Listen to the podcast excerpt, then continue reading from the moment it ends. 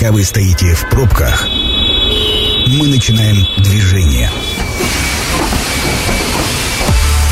Осторожно, дверь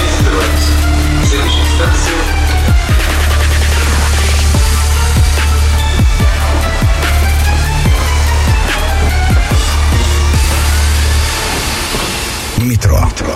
Главные темы Красноярска. Друзья, добрый вечер. Меня зовут Екатерина Кузьминых. Ну, мне кажется, мы сегодня будем обсуждать самую любимую мою тему. Говорить будем про, про здравоохранение. В гостях у нас сегодня главный врач Красноярской станции скорой медицинской помощи Сергей Скрипкин. Сергей Анатольевич, здравствуйте. Здравствуйте.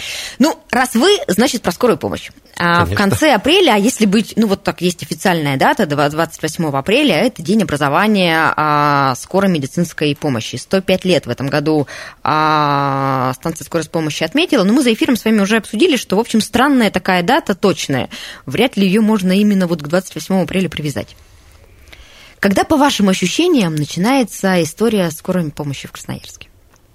Ну, наверное, скорая помощь в виде не названия скорая помощь, а в виде оказания просто медицинской помощи всегда возникает, когда а, возникает жизнь где-то на какой-то местности, в каком-то создание города, деревни, и там возникает В общем, в каком-то виде скорая, э, э, не скорая, а медицинская помощь, которая потом превращается уже, вот как мы сейчас называем, с 1918 года День образования скорой помощи в городе Красноярске.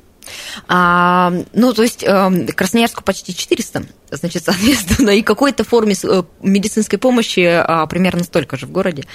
А, в каком состоянии сейчас? Вот а, станция скорой медицинской помощи, это что такое? Если так очень крупными мазками. Это коллектив практически из э, почти тысячи человек. Это шесть подстанций в городе Красноярске. Почти в каждом районе есть, кроме железнодорожного подстанция. Это ежедневно э, работает от 95 до 100 бригад различного профиля. Это врачи, это средний медицинский персонал, это младший медицинский персонал, это административный аппарат. Ежедневно от тысячи вызовов, 1000, 1100 сейчас вызовов у нас в городе Красноярске. Это столько людей обращается за медицинской помощью. В год а, получается где-то 430-440 тысяч вызовов в год по городу Красноярску. Много это или мало? Но вот а, мы пять лет назад отмечали столетие образования скорой помощи в городе Красноярске и посчитали, что за 100 лет а, обратилось за помощью Какая-то невероятная цифра сейчас будет. около 14,5 миллионов человек. Ну, э, не 14,5 миллионов, а 14,5 раз обратились. Ну, у нас столько, столько людей нету. За 100 лет. За сто лет, мне За 100 кажется, лет все равно, посчитали. ну, все равно, наверное, и не было за сто лет столько. Ну, сто лет сколько? Ну, четыре поколения. А вы знаете, что есть люди, которые вызывают скорую помощь в году по 200-300 раз. Так я и говорю, это Да. количество вызовов просто. А вот теперь, а, э, ну, во-первых, совсем недалеки еще ушли ковидные времена, и мы понимаем, когда нагрузка была колоссальная. Сейчас стабилизировалась ситуацию, сейчас скорая помощь работает в обычном штатном режиме. Сейчас мы работаем в штатном режиме, и, и слава богу, мы этому очень рады. Э, по- Буквально месяц-два назад, когда была вспышка заболеваний респираторных, там, конечно, приходилось нам тяжеловато. Но сейчас нормальная наша нагрузка, э, нормальная ситуация, везде практически успеваем, и на экстренные, и на неотложные даже вызовы, поэтому все нормально. А есть же какая-то, кстати, про успеваете, а, фиксированная, ну, как бы, период, промежуток времени, за который в зависимости от категории вызова а, бригада скорой помощи должна приехать. Экстренный вызов – это когда есть угроза жизни, э, до 20 минут мы обязаны с момента приема вызова до больного прибыть. А на неотложные вызовы при наличии свободных бригад выезжаем также. Если бригады все заняты на экстренных вызовах, значит, очередность определенная. Но вот, допустим, в последнее время даже на неотложном вызове это температура, голова болит, в пределах 40-45 минут всего лишь ожидания. Сергей Анатольевич, а вы же наверняка оцениваете ну, качество вызова. Насколько а, красноярцы отдают себе отчет, когда нужно вызывать скорую помощь, а когда нужно дождаться участкового терапевта а, или просто дождаться утра и само пройдет? Так ведь тоже наверняка бывает. Я вот сколько работаю на скорой помощи, и этот вопрос стоит постоянно остро. Но никак мы не можем донести и рассказать о том, что не всегда нужно вызывать скорую помощь. Но люди у нас э, бывают разные, люди думают по-разному. Э, им, многим людям нужно именно сейчас, несмотря о том, что температура, просто человек простыл, по разным причинам там вызывает скорую помощь. Есть ложные вызовы. А, их около 5% от всего количества вызовов. И это постоянный процент или он как-то меняется? Он, знаете, 4-5% из года в год идет. 4,5%. То есть в среднем 4,5% это безрезультативные и ложные вызовы. Угу. Куда мы приезжаем, а там скорая помощь не нужна или не вызывали. Вот для того, чтобы обслужить тысячу вызовов в день, а это же, ну, то есть это с точки зрения организации системы очень сложный процесс. Вот все-таки медицинская помощь это больше менеджмент, когда нужно распределить грамотно бригады и по их типам, а, по их маршрутам, а, машины, или это вот глубина, точность диагностики, и больше медицины или больше организационных вопросов?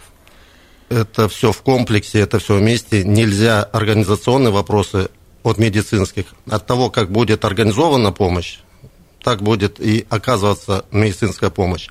А, как будет принят вызов и какая бригада поедет, по какому профилю и э, каким путем, от этого зависит, как и в какие сроки будет оказана медицинская помощь. И говорить о том, что только медицинская помощь или только там менеджмент по организации, никак. Это взаимосвязано, и мы никак это не разделяем. На что чаще всего жалуются красноярцы? Ведь наверняка, ну, во-первых, скорая помощь – это самое первичное звено, экстренная служба. Когда тебе плохо и никто помочь не может, что ты делаешь? Ты звонишь в скорую помощь. А, и при этом, ну, мы традиционно знаем, да, что пациенты чаще недовольны, чем довольны. Хотя я встречаю положительные отзывы э, о работе бригад. Есть и положительные отзывы, их э, сразу не хвастаясь скажу, что их больше, чем отрицательных. Э, за прошлый год у нас было обращение ну, с отрицательными отзывами 55 за весь год на 340 тысяч вызовов. А как вы считаете, ну какая-то невероятно низкая цифра, а как вы считаете, э, ну то есть это официальное обращение? Это только, официальное да? обращение, которое в различные инстанции, там, Минздрав, прокуратуру, в Росздрав, э, к нам письменное обращение, мы фиксируем вот именно такие обращения. Вот их было вот столько. А за что вас хвалят? Знаете, как ни странно, хвалят за хорошие отношения, за добрые слова, за то, что помогли, э, за то, что э, улыбнулись, поговорили и э, по-человечески, как пишут, за человеческое отношение. Ну вот, как ни странно, не, не за то, что там вот сделали какую-то правильную там инъекцию, да, и такое бывает, и спасли жизнь там и так далее – но в основном вот за это. Кстати, друзья, если вы вдруг хотите а, поблагодарить врачей скорой помощи в лице главного врача, то вы можете позвонить нам в прямой эфир 219 11 10, это телефон прямого эфира. А если вы вдруг стесняетесь и поблагодарить очно не хотите, то можете написать или голосовое нам отправить а, в любом мессенджере а, по телефону 8 933 328 102 8. Возвращаясь еще к организации работ, проговаривали уже с вами вот в этой же студии, но хочется еще раз сделать акцент для красноярцев красноярцев, какие существуют типы бригад скорой помощи? Вот для того, чтобы вовремя приехала когда-то педиатрическая, там, когда-то неотложная помощь, чтобы все графики совпадали, как распределены внутри а, скорой помощи направления? Все начинается с приема вызова, когда медицинский работник а у нас а, в оперотделе работают только медицинские работники, это или медсестра, или фельдшер – Которая... Вот почему они задают точечные вопросы, да, понимая, как дальше да, распределить. для того, чтобы понять, что у человека случилось, какой это вызов экстренный или неотложный, и какую бригаду нужно направить.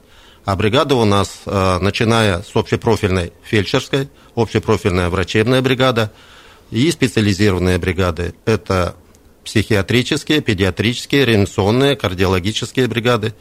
Это э, те бригады, которых, ну, понятно, что общепрофильных это их э, значительно больше, чем специализированных реанимационных, кардиологических, психиатрических, потому что таких вызовов значительно меньше. Но эти бригады, которые именно спасают жизнь человеку, И именно вот от того, как примет диспетчер вызов, такая бригада и поедет. А, ну, то есть э, складывается ощущение, что основная нагрузка, она все-таки на диспетчерах. Вот точность маршрутизации, она именно в моменте принятия звонка. Да, в моменте принятия звонка, и от этого будет зависеть, вот о чем мы говорили, а, бригаду отправить экстренно, быстро, и в течение 20 минут она должна доехать. Или если э, бригады этого профиля нет, отправить другую бригаду, которая не профильная но тоже она поможет, окажет помощь. Если будет необходимо, то она вызовет на себя уже ту бригаду, которая более э, квалифицированно окажет помощь. А, напомню, номер для ваших сообщений 8 933 328 128. А, одно сообщение зачитаю, которое нам в мессенджер пришло. А, добрый вечер. А ковидные надбавки по зарплате убрали у врачей скорой? Да, ковидные надбавки убрали. Нет ковида, нет, нет ковида, надбавок. нет надбавок, да. Но дело в том, что с 1 января этого года э, стали выплачивать врачам и средним медицинским работникам и младшим медицинским работникам скорой медицинской помощи э, социальные выплаты, которые так же, как первичному звену в поликлиниках там, и в других учреждениях, нам тоже выплачиваются, это плюс к заработной плате. Ну, а, значительно изменились. Знаете, выплаты выплатам рознь. Иногда это может быть надбавка в процентном соотношении кажется существенная, а когда получаешь ну, физически зарплату, мало что поменялось. Нет, это надбавка, я считаю, она существенная. Врачам она выплачивается 11 э, тысяч с половиной. Э, дополнительно? Да, дополнительно. Среднему медперсоналу 7,5 тысяч и 4,5 тысячи младшему медицинскому персоналу. То есть я считаю, это хорошая надбавка, и плюс у нас из года в год, и даже в году несколько раз повышается дорожная карта по зарплате. То есть э, это тоже заработная плата не стоит на месте, она растет. И э, я говорю, в 2022 году три раза повышали заработную плату. Ну, зарплата на скорой конкурентна с другими отраслями? Мне кажется, это самая такая чудовищная, а, очень напряженная работа, потому что, с одной стороны, это всегда экстренное состояние пациентов, ты приходишь к домой, не понимая, что тебя там ждет, а, и ситуации могут быть очень разные, от какой-то простой, ну, такой неэкстренной а, до необходимости спасать жизнь. Я не хочу говорить э, про смежные, так сказать, специальности и другие учреждения, что там все хорошо, или э, там у нас лучше, и идите к нам быстрее, быстрее. Нет, у вы нас... должны говорить, у нас лучше, идите к нам. Я э, публично так не могу говорить, я говорю в других это местах. Ну, вы все поняли, слушатели, да? Да, да, да. Я говорю э, на встречах со студентами, которые учатся, специалисты еще молодые, о том, что приводим к себе их, э, дни открытых дверей, рассказываем, показываем. Тот, кто хочет научиться действительно быть врачом или хорошим специалистом должен пройти скорую помощь. Школу скорой помощи. Обязательно. Тогда он будет владеть всем и будет знать все. А расскажите вообще про персонал, хватает ли его? Ну, это же вечная проблема в медицине. Какой бы ни была зарплата, а, очень э, непросто найти хороших сотрудников. Естественно, мы ничем не отличаемся и в системе здравоохранения, где кадровый вопрос э, сейчас ставит даже на первое место, что это самая большая проблема – кадры. А, у нас нужны и врачи, нужны и средние медицинские работники. Но вот в связи с тем, что э, в 2022 году постановлением э, нашего правительства специальные такие выплаты для тех, кто приходит работать на скорую помощь в крупных городах, для врачей это миллион, для средних медицинских работников 500 тысяч. Именно для, для работы на скорой помощи. Вот это, наверное, подвигло и ну, стало той мотивацией, когда люди пошли. Вот э, на сегодняшний день, в этом году уже э, по молодым специалистам у нас практически 65 человек заключило договор на то, что они придут к нам, молодые специалисты. В том году тоже около 50 пришло. Так что мы считаем, что это хорошая такая мотивация. Там рассматривается вопрос, в том числе э, выплата э, за арендную плату. Жилье, да? За жилье, да, жилья. Э, дальше мы сделали передвижные пункты в городе Красноярске. Это тоже все по поручению губернатора, все это было. И э, надеюсь, что и дальше будут социальные какие-то льготы для работников и скорой помощи, и вообще медицинских работников ну, будет становиться больше. Но мы сейчас прервемся на а, короткую паузу. Друзья, обязательно продолжим, в том числе про целевой набор, а, ну и вопросы из мессенджеров а, я вам почитаю, потому что они к нам приходят. Это программа «Метро». Авторитетно о Красноярске.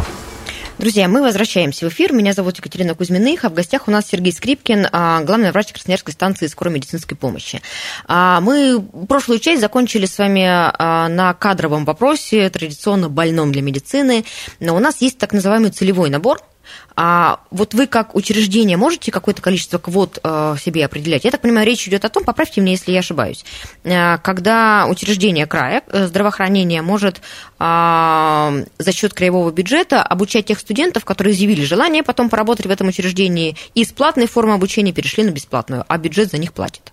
Ну, грубо говоря, такая система.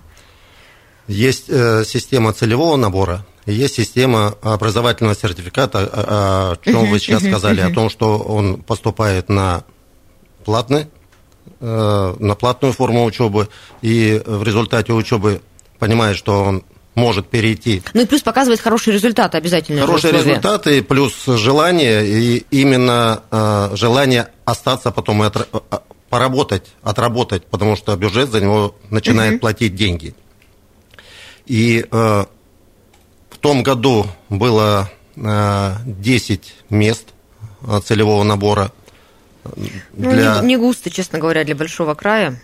Ну, Но лучше, чем ничего. Мы считаем, что это достижение. До этого было одно-два, а угу. один год даже не было ни одного места для дальнейшей учебы в ординатуре, потому что нас, э, нашу специальность приравняли ко всем, и ординатура теперь не раньше, интернатура была один год – а два года надо минимум отучиться в ординатуре, чтобы стать врачом скорой медицинской помощи. А, то есть, э, а вам кажется, что по опыту работы, что можно раньше прийти на скорую, после шестого курса, можно, после пятого? Можно. И э, прийти на скорую можно и средним медицинским работникам, еще проходя учебу э, в ВУЗе после четвертого курса там сдать экзамены определенные и получить э, такой документ о том, что ты можешь работать э, средним медицинским работником, медицинской сестрой. И многие приходят и работают, и понимают, что такое скорая помощь, и из них вот именно мы считаем, что получатся те кадры, и, которые люди пожелают дальше продолжать работу на скорой помощи, он будет готов уже скоропомощник, потому что за два года он научится ну, практически всему на вызовах. Ну, то есть а, вы за то, чтобы студенты приходили, еще будучи студентами, вот как только появилась у них возможность проходить практику даже там среднего медицинского персонала, ну, отучились сколько это, три года надо, да? Четыре года. Четыре года отучились, и можно идти на практику. Да. И сдав экзамен, можно приходить работать. Слушайте, а современные студенты рвутся на практику, вот приходят к вам. Честно говоря, мне кажется, что поколение старших врачей, они вообще считают, что никакой хороший врач не может быть хорошим врачом, если он не прошел службу школы неотложной помощи. Это... Вот если ты в неотложке не поработал, то ты так себе специалист.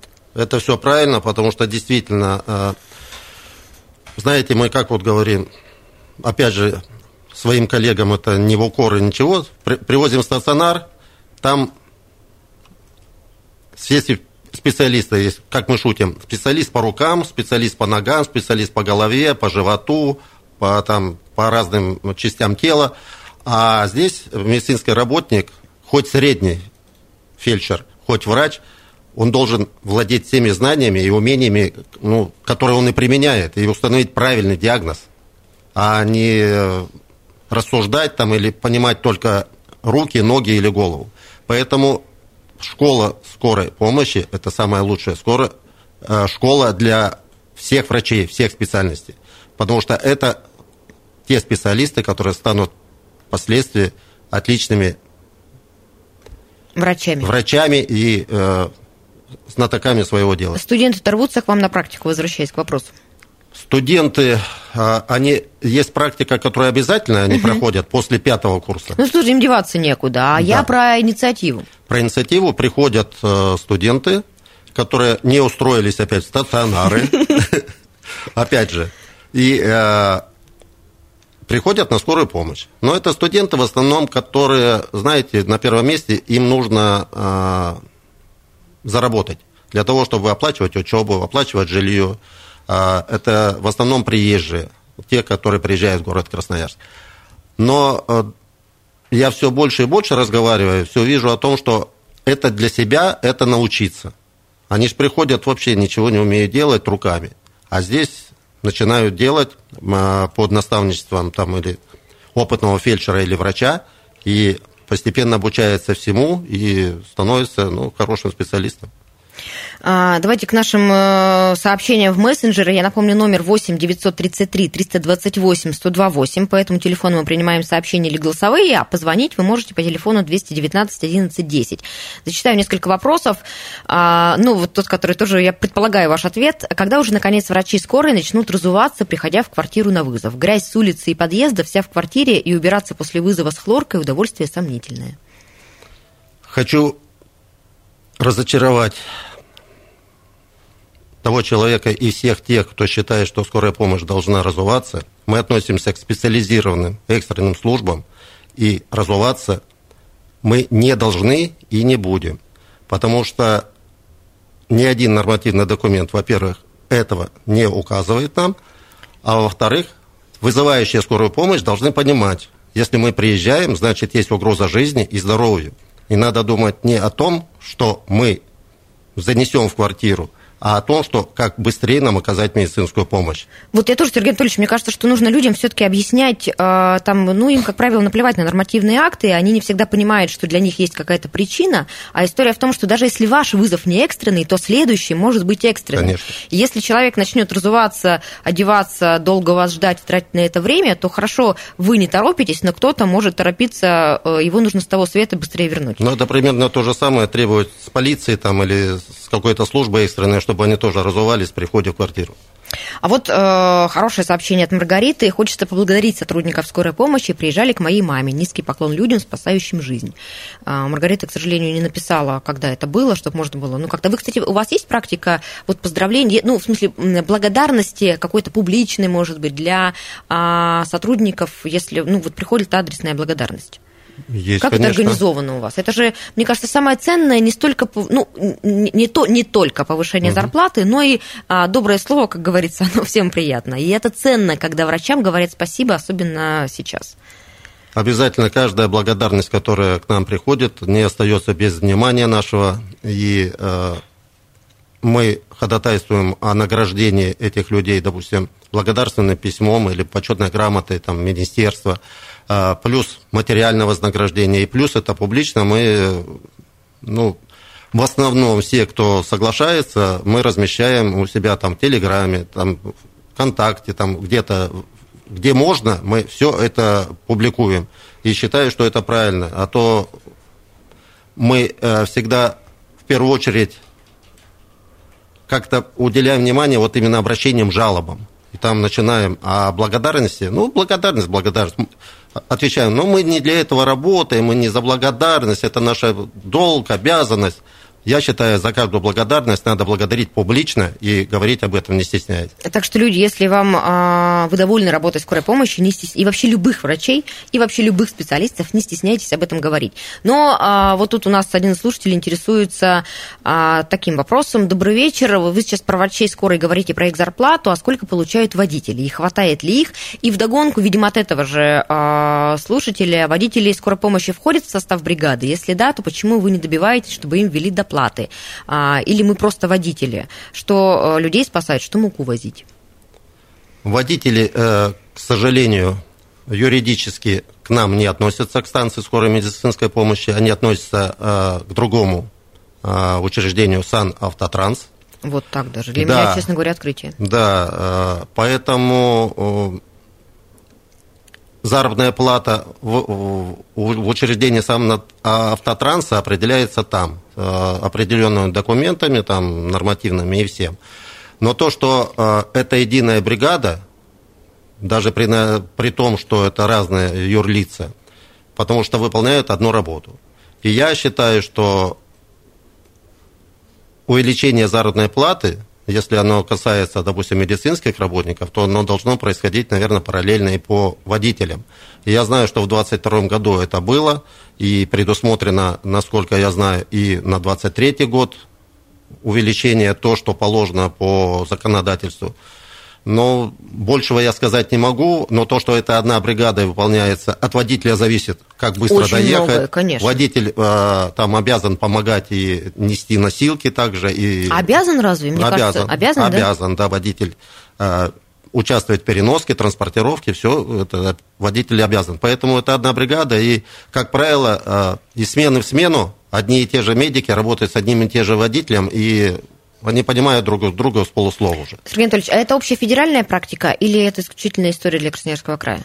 Нет, как правило, в крупных городах это раздельные такие учреждения, потому что это получается, ну, очень большая такая конструкция, такое большое, э, и зачастую в тех э, населенных пунктах, где это есть, э, бывает, что медицинская помощь уходит как-то на второй план, потому что на первый там бензин, это все Ну, хозяйственные- вот, хозяйственные какие-то вопросы. вопросы. А здесь мы занимаемся медицинской помощью, они нам предоставляют автомобили с водителем, технически исправные и так далее. И получается такой неплохой конгло- конгломерат, такой рабочий апа- э, механизм. Сергей Анатольевич, я предлагаю вам из Красноярского края быстренько переехать на Донбасс, а, потому что есть очень много вопросов, а времени эфирного совсем мало. Вы уже в три, трижды были в командировке на Донбассе. Вы с какой целью туда ездите? За 9 месяцев я был три раза. Один раз был добровольцем э, в августе 22 года. В декабре я был уже в командировке от нашего министерства. И вот э, буквально два дня назад я вернулся уже э, с очередной командировки. Был тоже в Луганской Народной Республике. Я езжу с целью, с одной, во-первых, э, помочь при оказании медицинской помощи, потому что там медицинских работников действительно не хватает. А местным врачам а, хочу еще раз сказать о том, что это действительно герои, которые там остались, не предали родину, не предали своих жителей, остались и остаются, и работают там с утра до ночи. И мы им обязаны просто помочь. Я просто как гражданин, как человек, как Слушайте, а помощь руками нужна или нужна, а, ну, как бы, системообразующая, потому что, ну, я не, с трудом себе представляю, как вообще выстроена система, ведь основные а, все равно а, обращения, которые есть, это наверняка ранения, а, травмы и так далее. В первую очередь, конечно, руками. На этом этапе только руками. Но сейчас уже а, с этого года, когда стали частью Российской Федерации, то постепенно они а, начинают а, задумываться и уже их начинают а, направлять на то, что будет так же, как в России в здравоохранении, что не останется так, как у них было. И вот с этими вопросами они уже, если, допустим, первую командировку там, и э, когда я был добровольцем, таких вопросов не было, то сейчас уже много организационных вопросов. А как вот это? А как вот это? Для них сейчас э, электронная история болезни это э, вообще что-то, вот они смотрят на нее и не понимают. Но они понимают, потому что там нет еще мобильного интернета. Там многие вопросы, которые необходимо им объяснять и совместно нам работать. А оказание медицинской помощи, конечно, они просто не справляются. Ну, физически, если бы нашей помощи не было, наш с Красноярска, А, а, у со- нас со врачи, врачи из Красноярска, со всей России э, приезжают помочь? Да, да. Все там, там со всех регионов можно встретить врачей в разных городах, в разных госпиталях. Мы там общаемся. Вот э, приезжали даже там в соседний госпиталь, посмотрели, как они работают. Они приезжали к нам, посмотрели. Делимся какими-то случаями. Но это действительно а, организация медицинской помощи как на разных планетах. Ну, знаете, я бы не сказал, что на разных планетах, но мы совместными усилиями их э, научим, направим, и все будет нормально с медицинской помощью там. Но сейчас ключевая задача – это именно системная организация. Вы собираетесь туда в ближайшее время? Я два дня назад как вернулся оттуда. А, вы совсем-совсем вот недавно? Да, я 30 числа приехал оттуда. Так что, если будет такая возможность и понадобятся мои силы, знания, то я готов и в очередной раз поехать. Спасибо вам большое э, и за работу скорой помощи в Красноярске, и за помощь э, нашим Донбассе. Друзья, я напомню, что у нас был в гостях главный врач Красноярской станции скорой медицинской помощи Сергей Скрипкин. Сергей Анатольевич, вам спасибо большое и всего доброго. До свидания. Спасибо. До свидания. Друзья, вам напомню, что программа «Метро» будет опубликована на сайте 128.fm. Станция конечная. Поезд дальше не идет. Просьба освободить вагоны.